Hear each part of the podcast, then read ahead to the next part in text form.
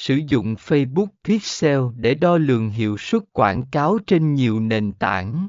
Phần 7b Bước 2 Tạo và cài đặt Facebook Pixel sau khi có tài khoản quảng cáo Facebook. Bước tiếp theo là tạo và cài đặt Facebook Pixel. Dưới đây là các bước để thực hiện việc này. Truy cập trình quản lý sự kiện Facebook. Trong Facebook Ad Manager, chọn sự kiện ở thanh bên và sau đó chọn quản lý sự kiện.